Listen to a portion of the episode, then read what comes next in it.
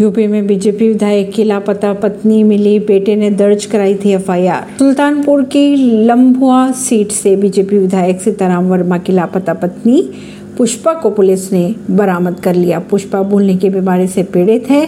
CCTV footage के आधार पर police ने उनकी पहचान की और उन्हें बरामद किया। वो अपने इंदिरा नगर स्थित घर से अचानक गायब हो गई थी। दरअसल पुष्पा सुबह छह बजे किसी से कुछ भी बताए बिना घर से चली गई थी, जिसके बाद उनके बेटे ने गाजीपुर थाने में एफआईआर दर्ज भी करवाई थी। परवीन सिंह नई दिल्ली से।